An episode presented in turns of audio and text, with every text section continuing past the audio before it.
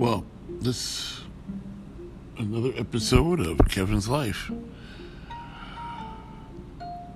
Well, today marks the first day that the business I'm working is fully open because I'm in the restaurant business. So, kind of looking forward to see how that works out.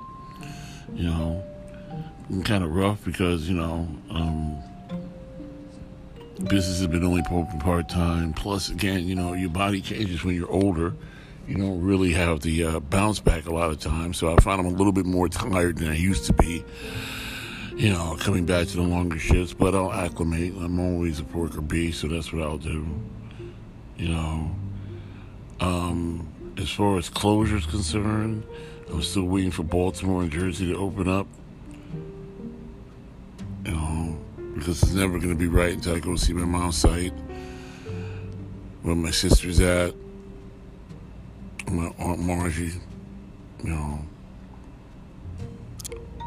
basically I'm just spinning around in my mind, doing little things here, little things there, but really that's the main thing that, you know, that I can just get out of here and get that done so I can shed these tears and just get this out of my system. I mean, my mom is gone, so my sister's gone and my aunt's gone, so what can I say? Laughing and joking and ha-ha and stuff like that is cool, but I'm really not feeling it, but I'm a good actor. So there it is. But I'm thankful again. I'm always thankful.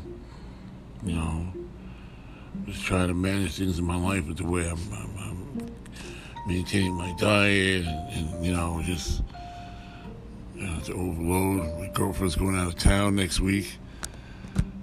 Going to get to see her son. That's a blessing. I try to force that down her throat. How important it is to see family and be family because you never know when you can't see family and not be with family. Otherwise than that, I'm thankful. It's a beautiful day. It's a Friday. I'm still here on this side of the rock. And much, much I can say. You know.